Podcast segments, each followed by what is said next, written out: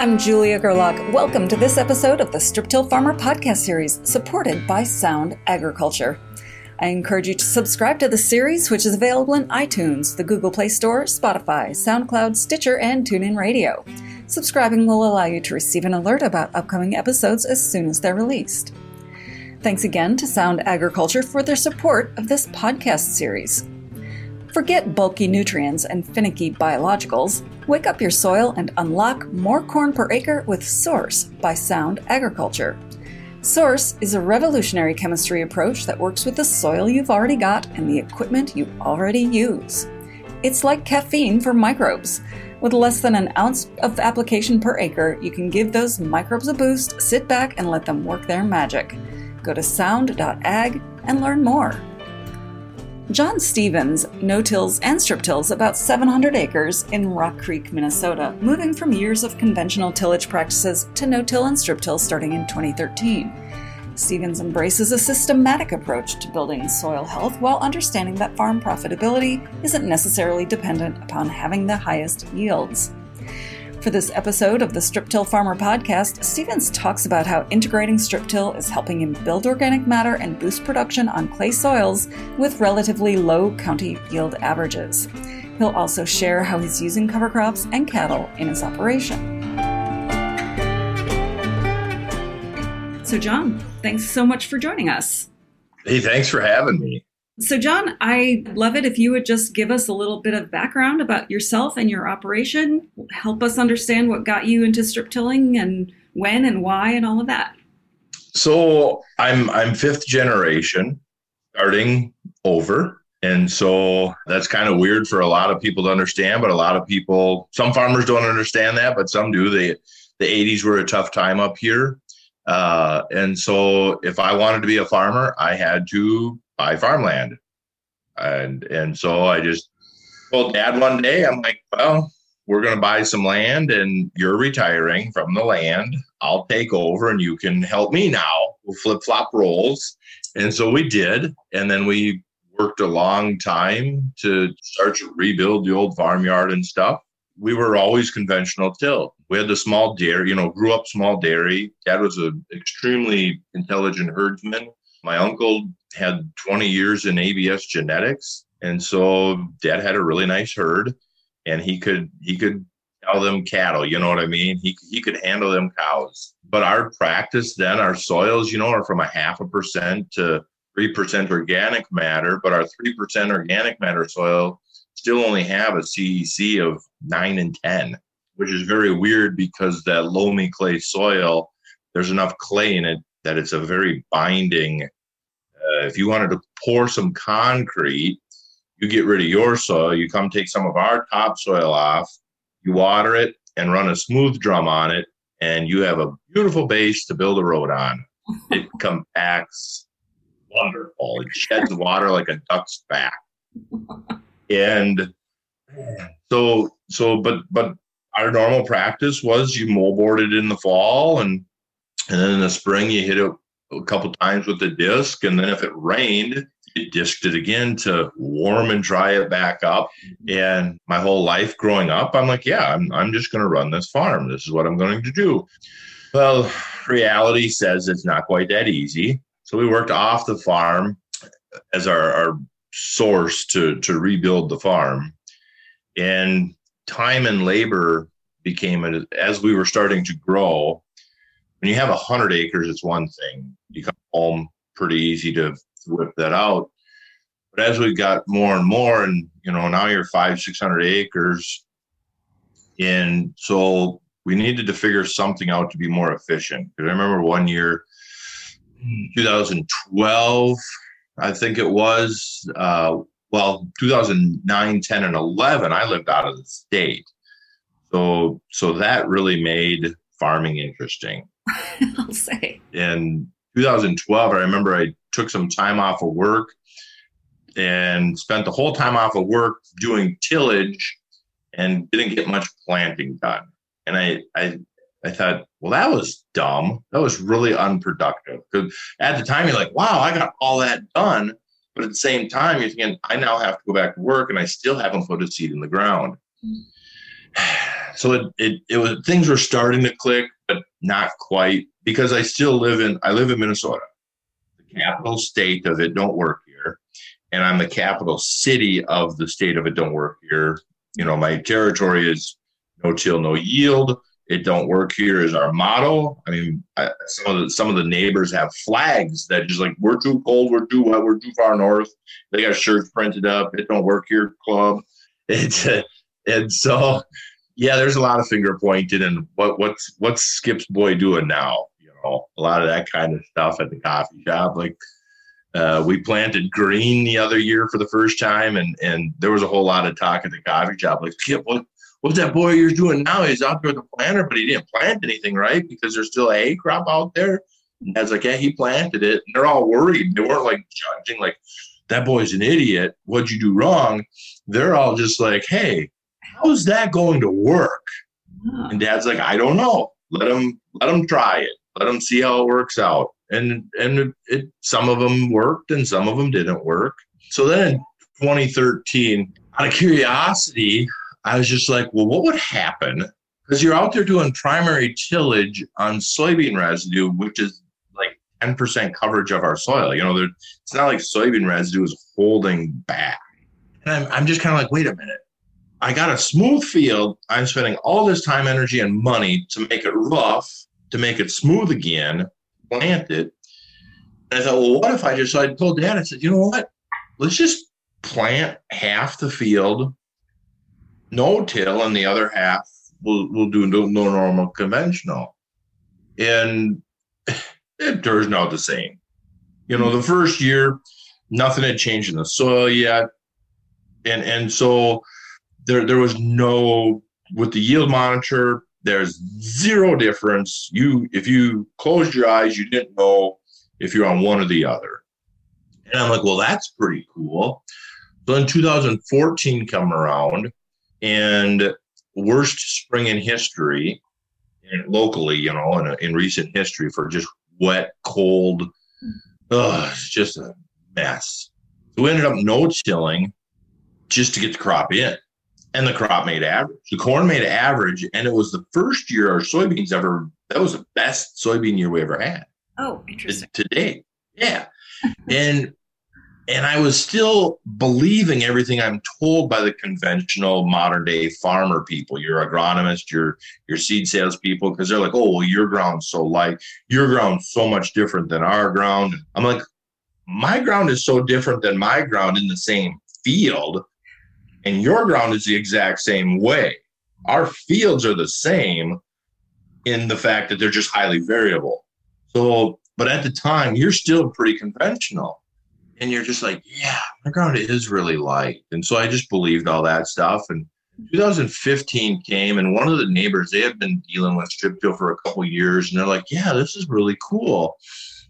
I wonder. So I built the first, you know, 1.0 version of strip till was an old Sukup row crop cultivator, kind of a heavy unit, not quite heavy enough for strip till uh, had we only needed to go down a couple inches to literally just make a berm, it would have worked great. But I wanted to get deep into our profile because of how our soil acts.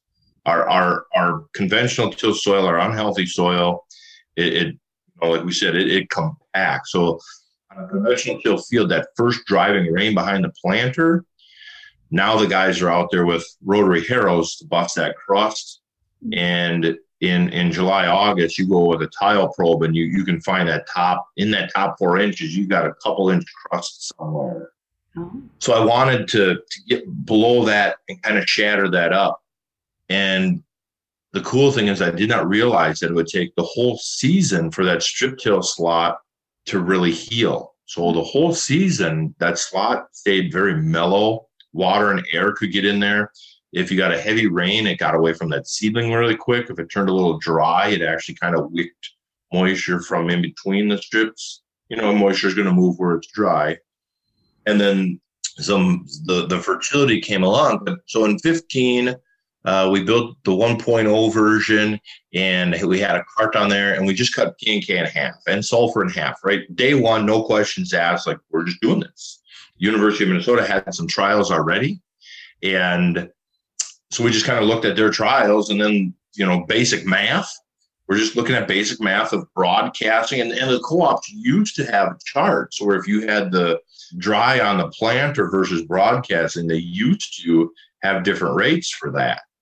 And so we're just like, okay, clearly people understand banding versus broadcasting is just basic math of pounds per nutrients in the root zone. Um, and so we just cut it in half. Uh, the sulfur responded extremely well. I, I was prepared to come back with another dose of sulfur like we normally would do in conventional till, except we didn't have to. We're like, wow, that that really worked. So 2015 was probably one of the better years we ever had in history. And you could see we had some conventional till, we had a lot of no till, and we had a little bit of strip till. And you could see the strip till compared to the other two, like, oh my gosh, why did you two even show up? Uh, that, that strip till, he had a gun. It, it, yeah, it, it was even it was even a contest. It was like a foot race at NASCAR. it, it just everybody else was just on on foot, and you know, it was magnificent. I mean, even in late June, it was already several vegetative growth stages ahead. It it left that ground running, and and it never looked back. Did you get all of those planted basically at the same time and everything? Everything else was the yeah. Same? Yep, yep. For the most part, everything's within several days. Uh-huh. We don't have because of our location. Once the frost goes out, and, and most years you're not even waiting for the frost to be completely out of the soil. You got to get going. And so we have a really short time frame up front we didn't talk about this before, I don't think, but we should probably give your location a little bit of context because we said Minnesota, but you're actually north of Minneapolis. You're between Minneapolis and Duluth, approximately. Yep. Yep. Yep. We're, we're 70 ish, right around 70 miles north of the Twin Cities. Uh, on Google Earth, if you look at the maps, we're 11 miles south of where row crops pretty much end. to the east, we're, we're, we're the last fields to the east, and then it runs into the old St. Croix watershed and you got to go 20 miles, you know, cross. It's 12 miles to the St. Croix River, and uh, then you got to get into Wisconsin before you get back to some some farmland. Okay. You get into that old river basin yep. ground, and uh, so yeah, everything's in fairly close. But I mean, you can see it. It's like, oh my gosh! And all summer long, that strip till ground, it it it took all the variability out of the field and I, I I did not expect that. I wasn't going into it thinking that or anything. That was just a nice surprise. Like, wow, look at the, the no-till conventional till, that wet spot or dry spot or that hillside or whatever is still up and down, like normal, like my whole life. Like, yep, that's going to be a yellow spot if it's wet this year, and that's going to be a brown spot if it's dry this year. And so the one of the greatest ones was on on uh, field number three was there's a sand knob. And so our normal profile is nine inches of this sandy loam on top of many, many feet of yellow clay. And then there's a spot like God was going to put a fence post there. Like they augured, you know, like this 90 foot diameter auger just punched a hole through the crust and it's just sand. Turn turn the garden hose on and and never make a puddle kind of sand. Hmm. So that spot with conventional till and no till, that spot usually ran 30, 40% of the field average. So on soybeans, a lot of years it was zero to 15 or 20 on a, you know, unless it was a really wet year. And same with corn, it was a, you know, 50, 60 bushel spot in corn. And we stripped through, through that and the rest of the field was like 150, 160, and that spot was 120 or something like that. I mean, it was it was right there. In fact, that spot did better the first year we strip tilled than uh, in 2013 when it was still conventional corn.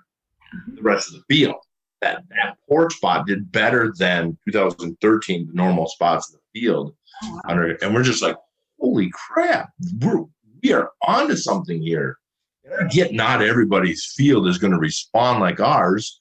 Uh, I talked to farmers that are doing strip till, you know, in beautiful soils down in Illinois and Indiana, and they don't even run fertilizer on their strip tills because they're like, soil's so rich. We just throw a little bit of this or that out there later in the season.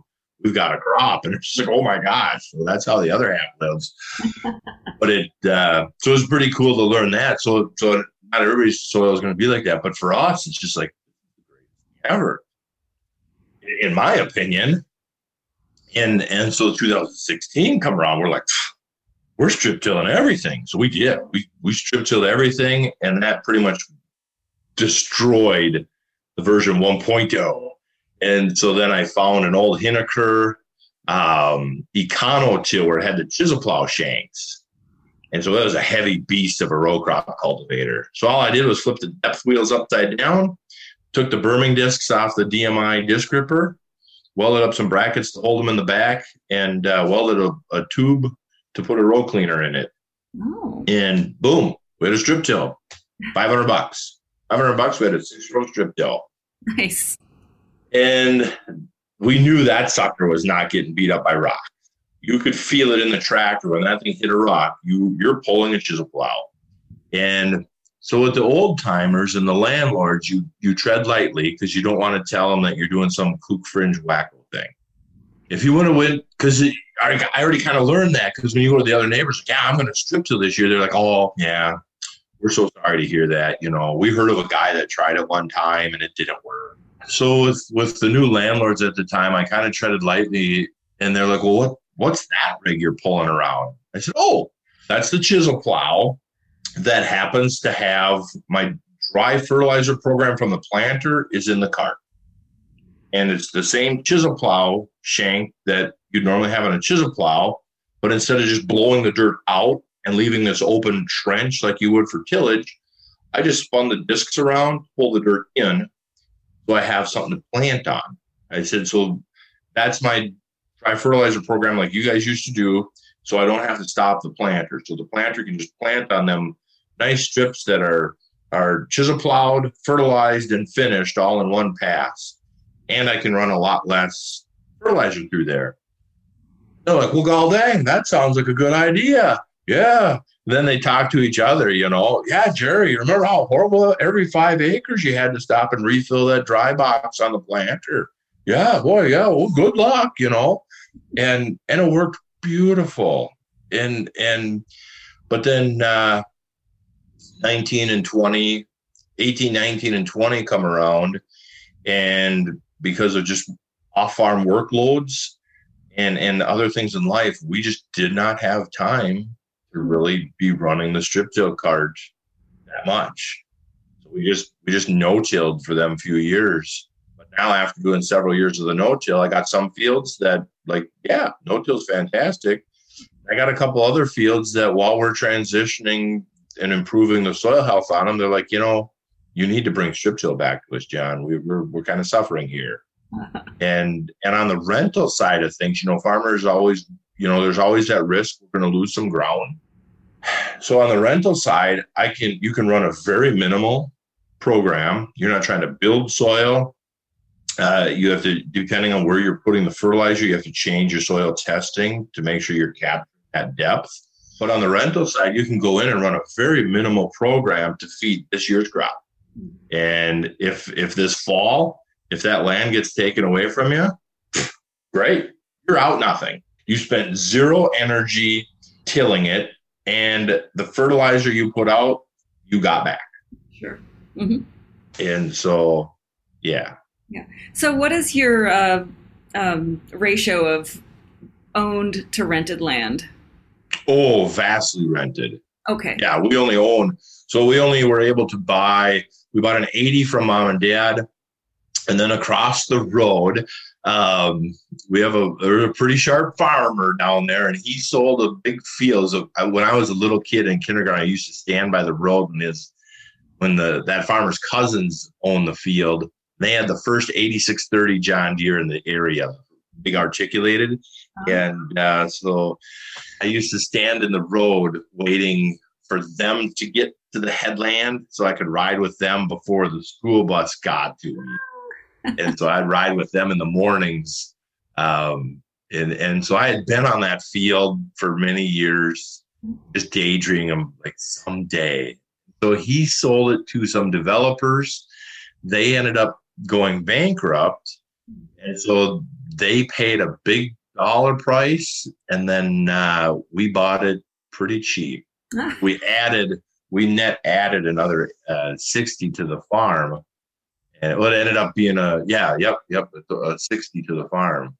And so it touches one of our other fields. So we, with a little bit of work now, we'd have a nice 80. We turn a 20 into an 80. Mm-hmm. That was a nice ad. Uh, everything else has just been uh, some some really nice older guys that think I'm a good kid. It's funny, like you get them old cattle guys and hay guys they know what they can make. They know what they can do on that land. So if you come in offering them a low dollar cash rent, trying to do row crops, they're just like, no, I'm only 75. I can still get three quarters of the way stood up straight. I got plenty of time. I can still farm this myself if that's your best offer. Uh-huh.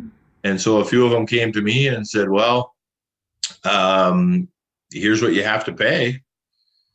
You're like, well, crap. That's a big number, but they, they're they're some of the only really big fields in the area, and so it's kind of nice to you're not com- I have not gotten any land by competing with other farmers. Um, kind of a little off topic here, but but that's kind of a fun thing when when landlords come to you and they're like, "Hey, we've got this 120 acre field." Um, so 120 acre field to us it, it's still seven fields within that same square of swamps and ditches. And so the 120 acre field is still a, a two and a half acre, uh, a 19, an eight, a 20. Uh, you know what I mean? Yeah. And, and is there uh, a certain amount that doesn't produce anything? correct. Correct. You got ditches and draws and, and swamp holes and uh-huh. tree lines, but still, I mean, it's a beautiful, beautiful piece of ground. And and so, yeah, it was kind of fun that that they all came. So, yeah, out of that 100, out of uh, we're at 760 now, and we own 140 or 130. We're to the point now that I don't know how much we want to chase because with the strip till and the no till and the soil health practices and and bringing the cattle bringing beef back in the operation and and I'm kind of turning into a North Dakota. I really like North Dakota. I lived out there for a couple years in college, uh, a couple years up on the Drayton Bridge, and then a year out in the oil field. And I, I, I really enjoy North Dakota. And we're very similar here with our challenges of, of soil and climate. Granted, we you know we get ten times more moisture than they do. There's a lot of similar challenges, and things that work out there I can make work here. You just adapt it a little bit, you know, you, you make it fit your area. So we're becoming very diverse, and that helps me just run minimal equipment for for the acres and and the cattle are, are becoming a really cool deal. So this year, if it wasn't for the drought, I think the experiment would have worked. I tried to strip till I think if I had a better strip till rig, it would help as well. Someday we're, we're going to have a professional rig. Um, but the cool part with the strip till is, is with the cover crops, is if we can go into the green cover crop as a living mulch, strip into it, that gives us our, our corn or wheat, whatever we're doing, the cereal crop, the, the that kind of buffer so the alfalfa clover grasses will take time for them to come back. And so between maybe taking the first cutting, maybe a little bit of a herbicide application on the strip till rig. Um, so you're just herbicide banding, like you're banding fertilizer. So you're just herbiciding the strip itself to protect the strip, to protect the cash crop. You bring in your annual animal unit monthly credits and grazing and stuff. I could strip till corn into alfalfa, and let's say all my neighbors were 170 bushel corn, our 120 bushel corn, because your equipment costs, labor costs, all that stuff, from strip till to conventional till way down.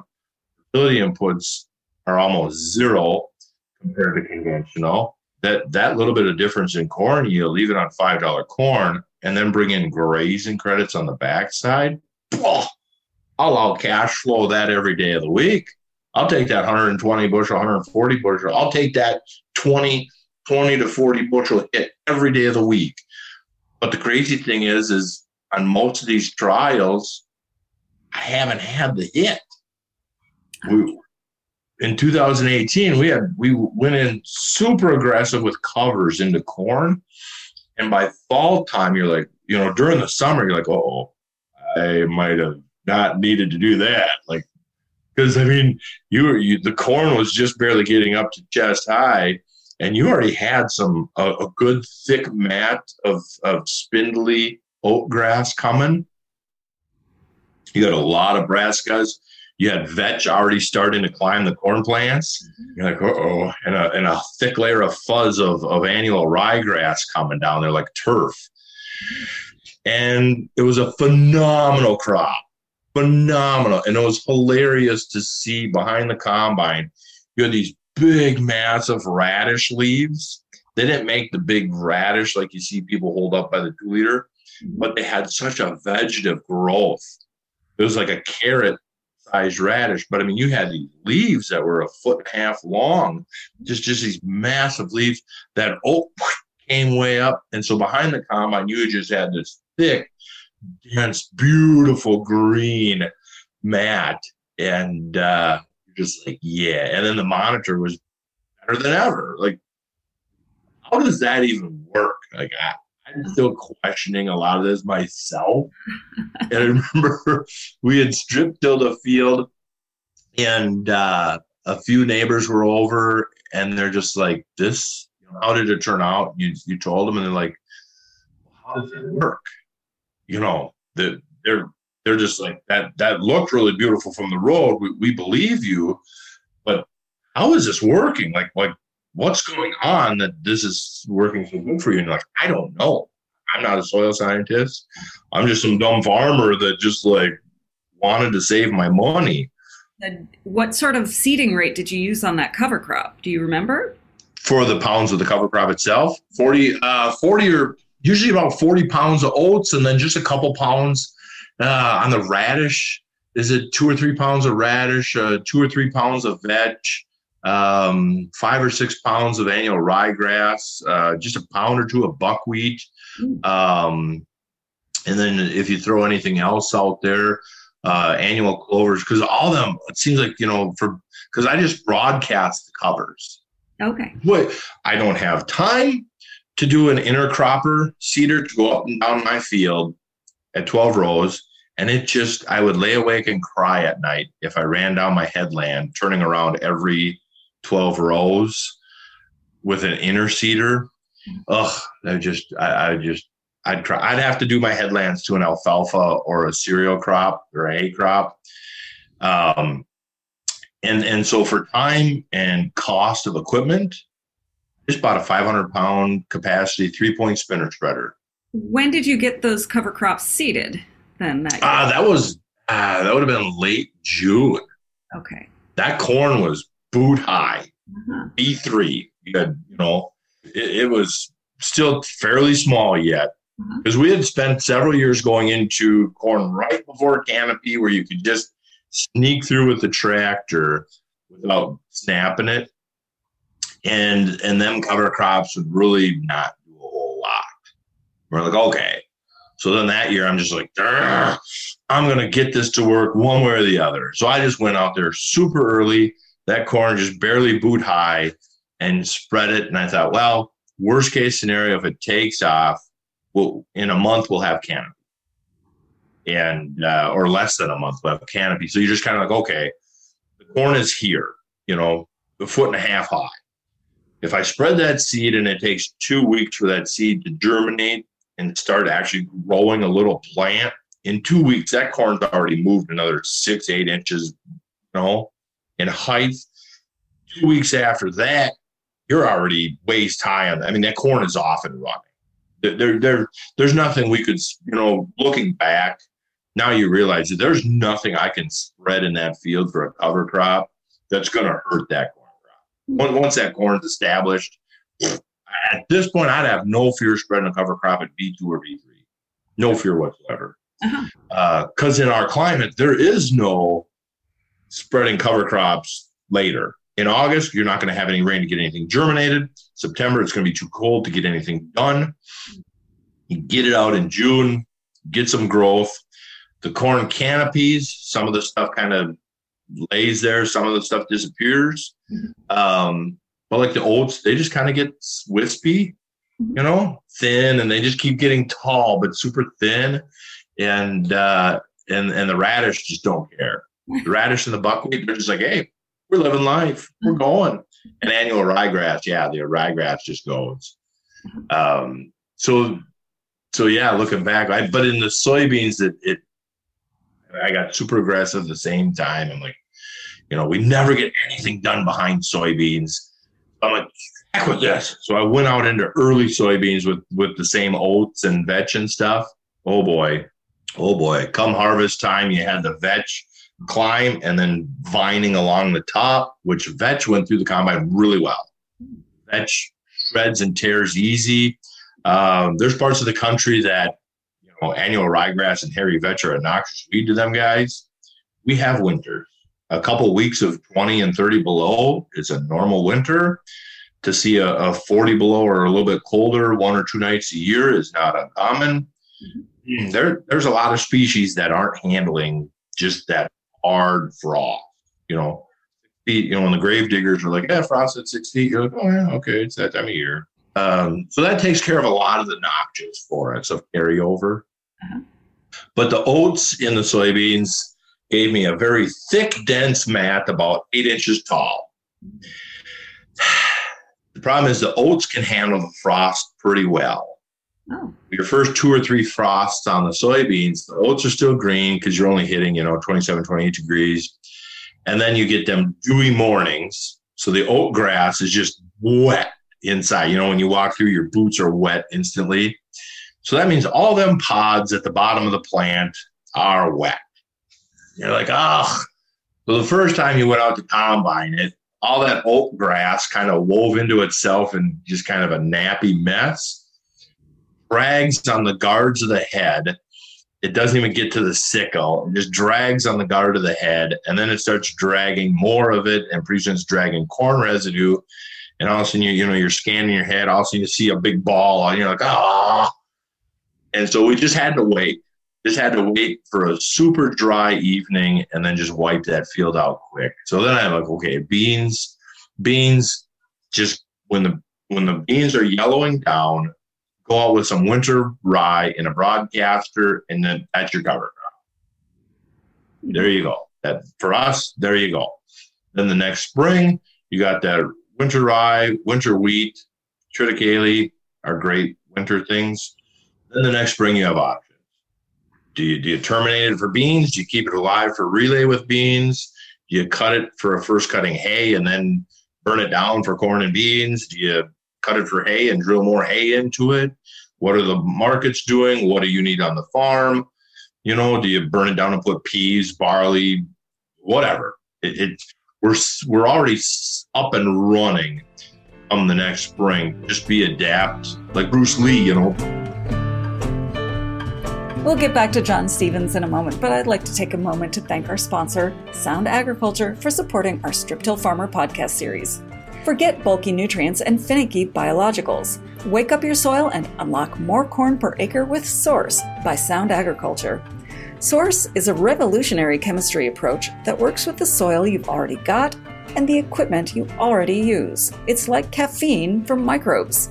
With less than an ounce of application per acre, you can give those microbes a boost, sit back, and let them work their magic.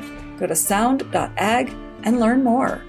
Let's get back to the program now as John talks about grazing cows on covers.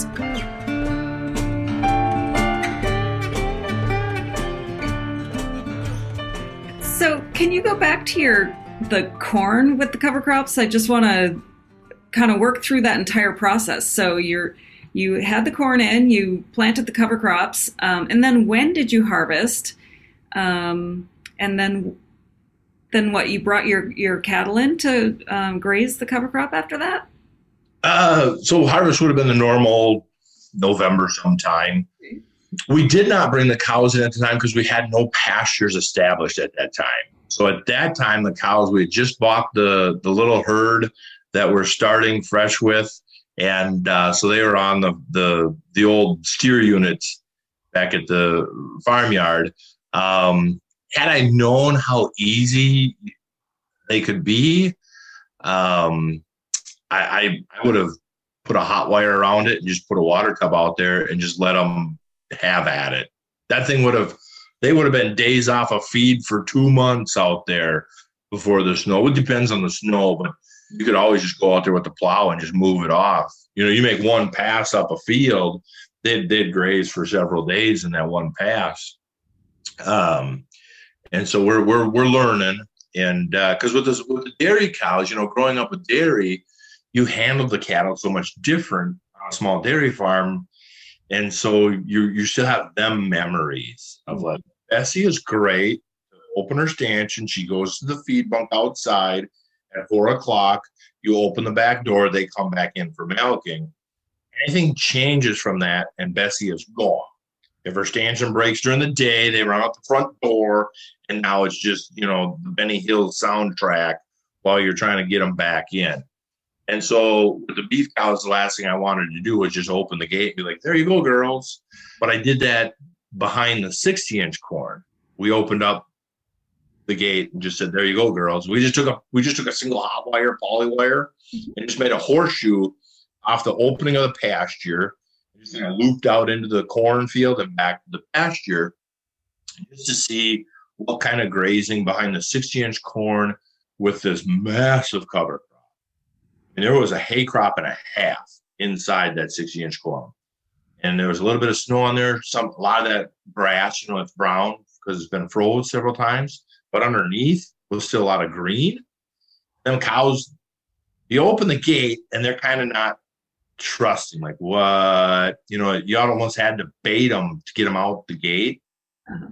And and we we literally had to take corn to get them to come out the gate for the first time As soon as they got outside the gate, they just put their heads down and they were grazing.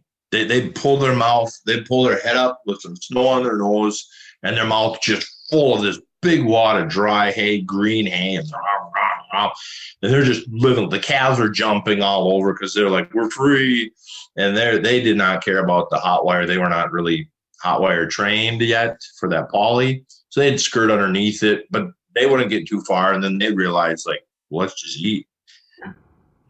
Then it got to the point. So that was, after the first day, now on day, so at night we'd bring them back in. So nothing, you know what I mean? So day two, you come out to the pasture. Now, if you didn't want them into the corn stalks, you had to beat them back from the gate. Because mm-hmm. now it's how fast can I open the gate, get the tractor in, and shut the gate behind before they charge. And they would charge that gate. Boom. And, and they would make it seven feet past the gate. Their butt is still within the gate, and they're already just grazing. And and so they're gosh, that was so neat to see. We're we're we're kind of learning this stuff because we didn't I didn't go into this like I'm going to be soil health. Mm. We went into this because we're like, hey, there's no money in conventional farming. We didn't even realize what was happening with soil health until like 17 or 18, 17 things started to click because we have you know, we could see with the strip till and the cover crops that erosion and things were happening. Erosion was being reduced, mm-hmm. and we could see things were happening. But then in 17, things started to click. Like, hey, you know, we started to hear about some soil health, and like, well, that's what I'm doing. You know, and then pretty soon you see these five principles of soil health, and you're like, I'm already doing that. And we were trying, you know, I so I was when it come to the cover crops, I was I didn't know the local resources I had at the time. So I was just by myself trying to figure this out. Um, and the local NRCS had an EQIP program for cover crops. I'm like, sounds great. Let's do it. Some easy money. Let's just do it, you know? And and then you're reading these guys down south doing cover cropping and come springtime you know you see them pictures with that rye six feet tall and just this big thick green mat they're they're crimping it down and they're no-tilling or strip tilling into it and you're like yeah that's what i want to do the the difference is is uh, for us in the springtime planting you're you're you got a one foot growth of winter rye that at planting time, if it if you got green four to six inches tall when you should be putting in your cash crops, that's a great spring. We had a warm spring. So it wasn't quite as glamorous on Twitter, like planting green, and people are like, "That's your lawn." Like, no, really, that's our field. It, uh, and and so yeah, as the soil health started to click, then you're like, "Wait a minute now." now we can and so they just started bringing all these systems together because everything's just a tool no till strip till conventional till is how seed goes in the ground mm-hmm. what you do during the season after that is the management to make it successful or not no till we lose strip till and conventional till you turn the dirt up you get that flush of co2 you you, you oxygenate the soil you, you get a, a release of nutrients on no till we don't get that but on the no-till side, we really have to manage nitrogen different. We really have to push the in-furrow on the planter to help that little seedling up and running because in our soil, when we're planting, we, we can talk about soil life like, yeah, let's build a healthy soil. I, I, at this point, I'm still not convinced that when the soil is 40 degrees, soil life still isn't awake yet. I can have the healthiest soil in the world, but at 40 degrees, I still need to supplement some nutrients because it's still going to be another two weeks or so before the soil life is alive and awake and really doing nutrient transfer and whatever it does. And and so glad you did. But on the you know, so each thing is just the different management to make it a success. So what sort of herbicide program are you following in general? On the corn, we just do a pre-merge now. Okay. A simple pre-merge with burn down uh-huh. to clean the field up and kind of hold back anything and then get out there with the cover crops. And between the cover crops and corn getting the canopy, not a worry. Uh, the thing that the other mind blowing experience was 60 inch corn. In the 60 inch corn, you had the cover crops just take off. And so at our farm show, we, we, we host a farm show every year at the farm here and uh, just a great get together. You know, this year's the third year in a row, so even by year two, you can already see the same people coming back, and it's their visitation time. Time, you know, how have you been over the last year? You know, and so that's awesome to see. But two years in a row, we had 60 inch corn, and they walk out there, and there you got buckwheat and, and all these all these cover crop things are growing, and you get some foxtail too, you know, and uh, a little bit of lamb's quarter but lamb's quarter is vitamin A. The lamb's quarter does not slow them. Cows love them lamb's quarter leaves. They'll lick that stem right clean. The same with pigweeds and water hemp. They, them big luscious leaves. Water hemp is not a noxious weed.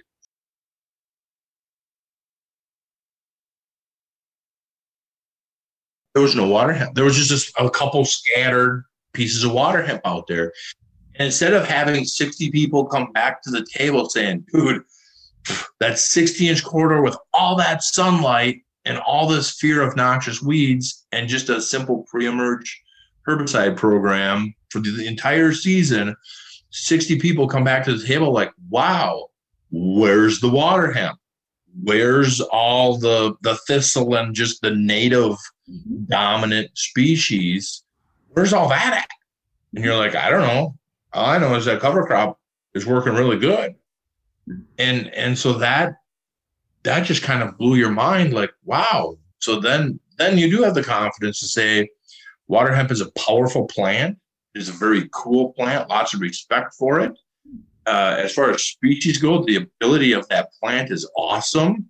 I mean the, the little bit of light that it needs the, the, the window of germination that it has compared to other species the fact that you can pull that stupid thing out of the ground shake the roots clean, throw it on the ground, and if you get any bit of moisture, that one root touching the ground will just come back to life and keep that that plant laying on the ground will start to gooseneck back up a month later and you got a christmas tree with 20 million seeds on it and you're just like whoa you but it's still not a noxious weed. Cows love it. It can't get out of control in a hayfield. Um, I, I don't care about chemical resistance because we're not in the soybeans is the only spot I'm using chemicals to control it right now.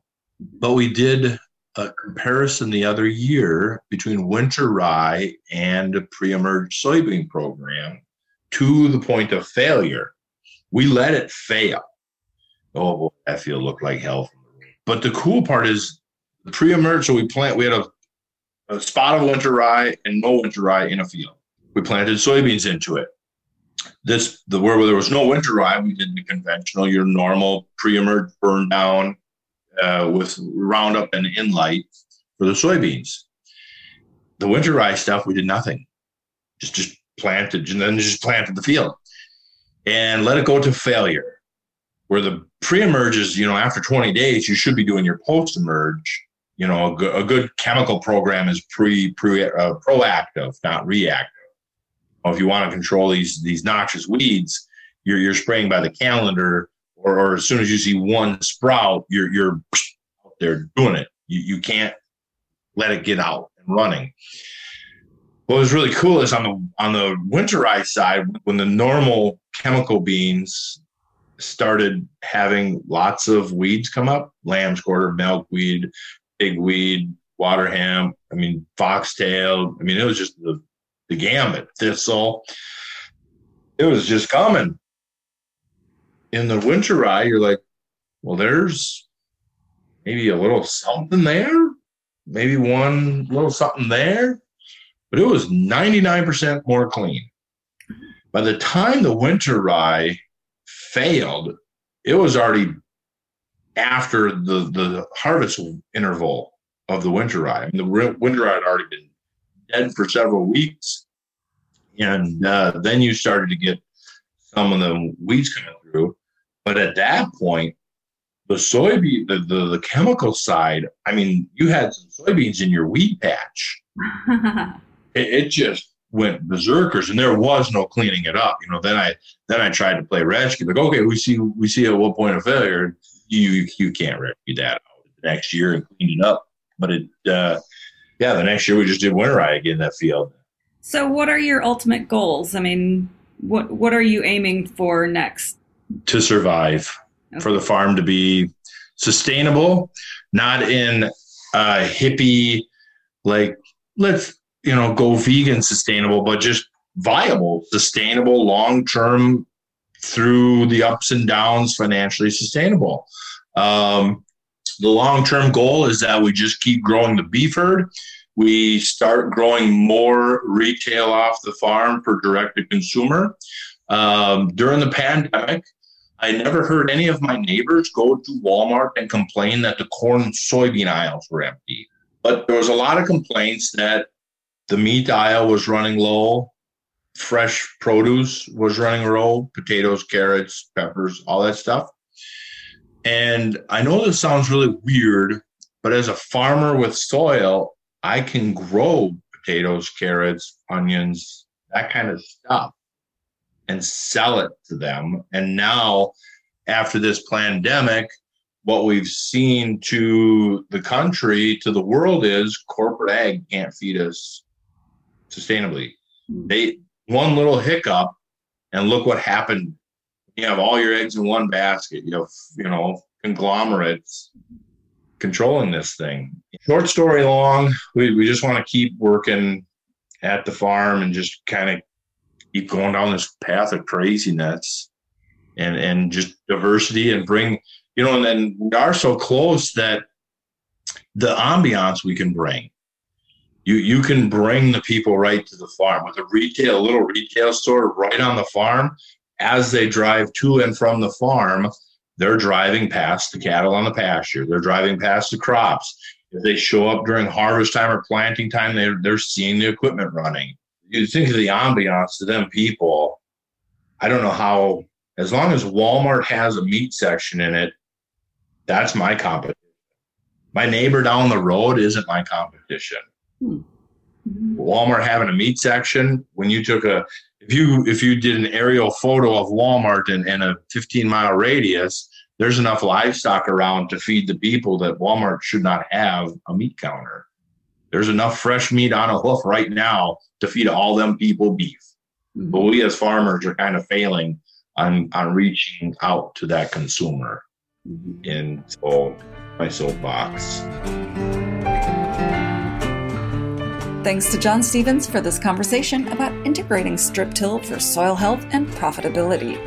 If you have any feedback on today's episode, please feel free to email me at jgerlach at lessitermedia.com or call me at 262 777 2404. Once again, if you haven't done so already, you can subscribe to this podcast on Spotify, iTunes, or the Google Play Store to get an alert as soon as future episodes are released. For John Stevens and our entire staff here at Strip Till Farmer, I'm Julia Gerlach. Thanks for tuning in.